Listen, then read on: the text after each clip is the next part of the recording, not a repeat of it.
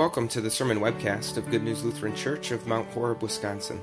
The following sermon was preached on Sunday, June 24th, 2018, on the basis of Isaiah 52, verses 7 through 10.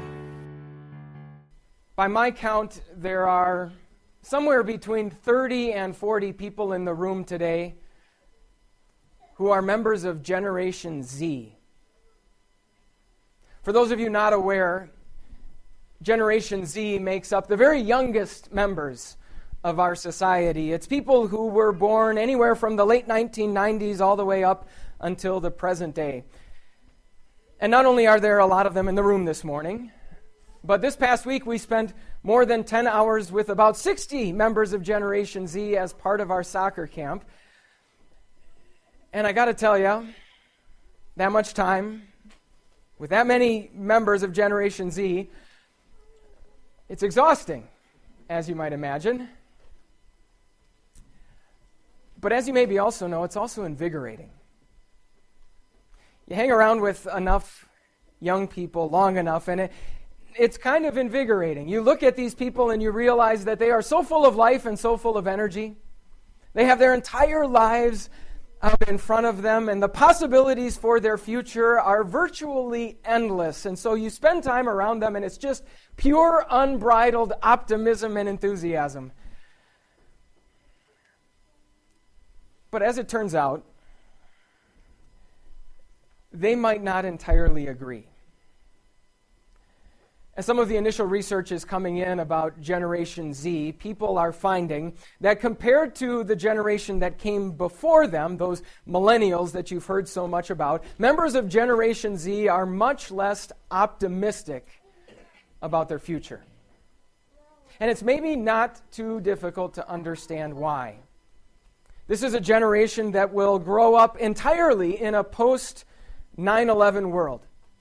They've never known a day in their lives when America has not been at war. This is the generation that goes to school and receives training on what to do during active shooter situations. This is a generation that has always known a world full of iPhones and social media, but because they have, they are much, much more skeptical about the dangers of those technologies than the people who remember the day when those things didn't exist. It's maybe no wonder that the favorite genre of literature and film for Generation Z is what's known as dystopian future. So, books and movies that paint a picture of the future that is bleak, to say the least. Stories about tyrannical governments oppressing average citizens. In fact, Generation Z has also been dubbed Generation Katniss as in Katniss Everdeen, the main character in one of those dystopian future series called The Hunger Games. So, all of this sort of led me to wonder whether all of this time that we spent this past week was really just a big waste. See, this week the theme of our soccer camp was Our God is strong to save. And when you hear that phrase, you look at that phrase, it, sounds nice, right? I mean, we're saying, first of all, that God is real, that, that He actually exists. More than that, we're saying that our God, the one that we know, the one that we worship, He's strong. He's able to guide and direct the course of human events, including the events of our own life. And, and then, even more than that, we're saying that our God is strong to save. So, not just that He can help us, but that He will help us, that He will use His power and His might to protect us, to keep us safe, to rescue us from harm and evil. And so, yes, it sounds nice, and, and I can tell you we had no problem convincing the kids to say that phrase over and over and over again this week, even at times shouting it at the top of their lungs. But there's a part of me that wonders will it hold up? When they're not six or 10 or 12? Will it hold up? When they're going through all kinds of teenage angst over finding a date to the dance or getting good enough grades to get into college, will it hold up? Will it hold up when they head out into the real world and they find that the adults who are really in charge, who are really running everything, are deeply divided about just about every issue imaginable? Will it hold up when they are sitting when the, where the rest of us are sitting? Far removed from those carefree days of youth and perhaps a bit worn down by the worries and frustrations of life. Will it hold up, or is it just sort of pie in the sky, head in the clouds, too good to be true, but, but far removed from any actual reality? I suppose the question is what sort of future should we picture for ourselves and for our children? And as you've probably figured out, this isn't just some pointless trivia question. How you view the future goes a long way in determining how you are able to deal with the present. And so, this is a very important question. What, what should we picture when we per- picture our future? What would God want us to picture? Well, thankfully, these verses that are in front of us from Isaiah 52 this morning help us come to an answer. Isaiah was one of those Old Testament prophets that God used to help his people have a very clear picture of the future that was in front of them. And when you read through the first half of the book of Isaiah, 39 chapters, the picture that God paints of Israel's future is bleak, to say the least. Because of their constant rebellion and disobedience against God, God was going to send a big, powerful enemy from the east who was going to conquer them and carry them off into captivity. Kids, campers.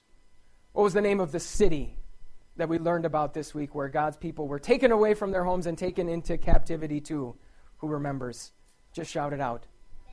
Babylon. Babylon. Very good. So Babylon was going to come from the east. They were going to invade God's nation of Israel. They were going to burn their cities to the ground. They were going to rip people away from their homes and from their families, and they were going to take them to a strange and distant land, hundreds and hundreds of miles away, Talk about a dystopian future. But that wasn't the entirety of the future that God wanted his people to picture. God also wanted his people to know the very thing, same thing that we, we taught our campers over and over again this week that our God is strong to save. So, what do you think it looks like for a God who is strong to save when a people is hundreds of miles from their home in exile? Well, we might be tempted to think that it, it looks sort of like a lot of the Bible stories that we talked about in camp this week. Kids, what was the name of the man who was taken from his home in Jerusalem to Babylon that we learned about this week? Daniel. Very good.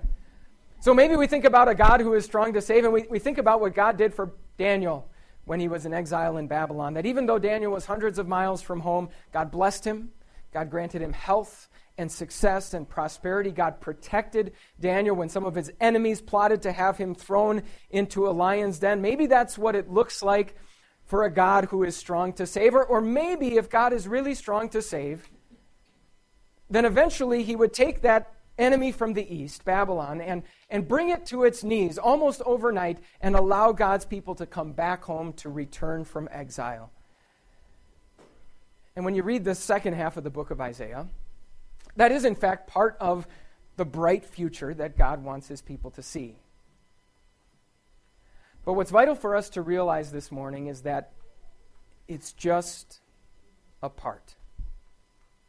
Through the prophet Isaiah, God wanted his people to see a picture of the future that was so much bigger and so much better than even any of that you look at these verses carefully and, and you see this picture of people standing in Jerusalem looking to the east. And, and off in the distant horizon, they see these messengers coming from the east, coming from Babylon, and they are coming to announce that their God reigns, that he has, in fact, rescued his people. But if you look carefully, notice what those people standing in Jerusalem see. They see that right at the very head of this group of people coming back from Babylon is God himself, the Lord. Isaiah pictures that the Lord lays bare his holy arm. We would say the Lord rolls up his sleeves and he goes to work. He immerses himself right in the middle of the mess that his own people have made for themselves. He himself goes into exile to rescue his people and bring them back home. And when he does, notice that it's not just one group of people for one specific piece of land No, it says that the Lord will lay bare his holy arm in the sight of all nations, and that all the ends of the earth will see the salvation of our God. This is the picture of their future that God wanted his people to see. And believe it or not, this is the picture of your future that God wants you to see. Now, we maybe hear about people who are who are taken from their homes, who are ripped away from their families, who are deported hundreds of miles away to a strange and distant land. And we might think to ourselves, well, sure, that, that occupies a lot of the time on the news these days, but maybe it's a little bit tough for us to relate. Here's where perhaps Generation Z is going to end up doing us a little bit of a favor. You see, for a long, long time, we've convinced ourselves that, that life on planet Earth will constantly be heading in this upward trajectory. That through our reason, through our will, through science and technology, life on earth will always be getting better. That if we just put our heads together, we can end world hunger. We can achieve world peace. That life on earth will be constant progress. And if we've convinced ourselves of that idea, then maybe we've also convinced ourselves that this world can be for us something that it simply cannot be home. A permanent and perfect home. Here's where we maybe need Generation Z to do us a favor. That with all of their dystopian future books and films, they will remind us that this earth cannot be home. That we too are in exile. That no matter, no matter how many treaties we sign, no matter how many alliances we form, we will never achieve world peace. That even though one study suggested that already right now the world produces enough food to feed 10 billion people, we will never end world hunger. That even though iPhones and social media connect us with our loved ones in ways that are almost unimaginable, eventually those loved ones will be taken from us in death and that all the advances of science and medicine for all the diseases that they cure and ways in which they make our lives comfortable, they will not be able to do anything to stop it. We are not home. We too are in exile in a strange and distant land. And so, what does it look like for our God to be strong to save in a place like this, for people like us? Does it look like what it looked like for Daniel? That even while in exile, God blesses us with prosperity and health and success? That He protects us from those who would plot against us or who would wish us harm? That time and again, God proves that He can take the most powerful nations on earth and reduce them to their knees, reduce them to nothing overnight? Maybe. And I think you'd agree that, that way more often than we deserve, God blesses us abundantly, even, even as we are in exile. And yet, when we think about our God being strong to save, God wants us to see a picture that is so much bigger and so much better than even any of that. He wants us to see the picture of God Himself loving us enough that he, he laid bare His arms, He rolled up His sleeves, He immersed Himself fully in our mess. God wants us to see the picture of Jesus leaving His home, leaving His family, coming to a strange and distant land to fight our enemies for us. He wants us to see a picture of Jesus not fighting our enemies by forcing them into submission or flexing his muscles, but, but by defeating our enemies by surrendering to them, by willingly suffering and dying on a cross for us. God wants us to see that beautiful picture of Jesus going back home, returning to his family, returning to his home, prize in hand, reward with him, that reward being you a countless band of people that spans centuries and continents. No matter who you are, no matter where you're from, no matter what language you speak or what clothing you wear, no matter how smart and successful you may be, no matter your guilt, no matter your shame, no matter what you've done, God wants you to see you in Jesus' hand as his prize. That one day when you too leave exile and return home, Jesus will be there standing before the Father to say, Look, Dad. Look, Dad, here's one more. This prize, this reward that I've won. Look how beautiful she is. Look how splendid he looks. Talk about a picture of our future worth pondering. Oh, but what if I don't make the basketball team? And who's going to pay for the braces and the college and the weddings? Of course, issues like that are, deserve their attention. Certainly not wrong to think about things like that, but let's never forget, friends, where they fit in that overall picture of our future, where they fit in that story that God has already told us. In fact, let's remember that every little bit of dystopia that we experience here on this earth not only does not ruin the picture, but it actually makes the picture even better. It will only make our homecoming even more sweet. See, it's so easy for us to think that, that from page one until the end, our story should be all sunshine and roses all the time. That hard work will always pay off that honesty will always be rewarded, that the good guys will always win, and that even if a few bad things happen during the day, no matter what, come six o'clock, we're all gathered around the family table for a nice, wholesome dinner. We might think that it would be great if life went like that all the time.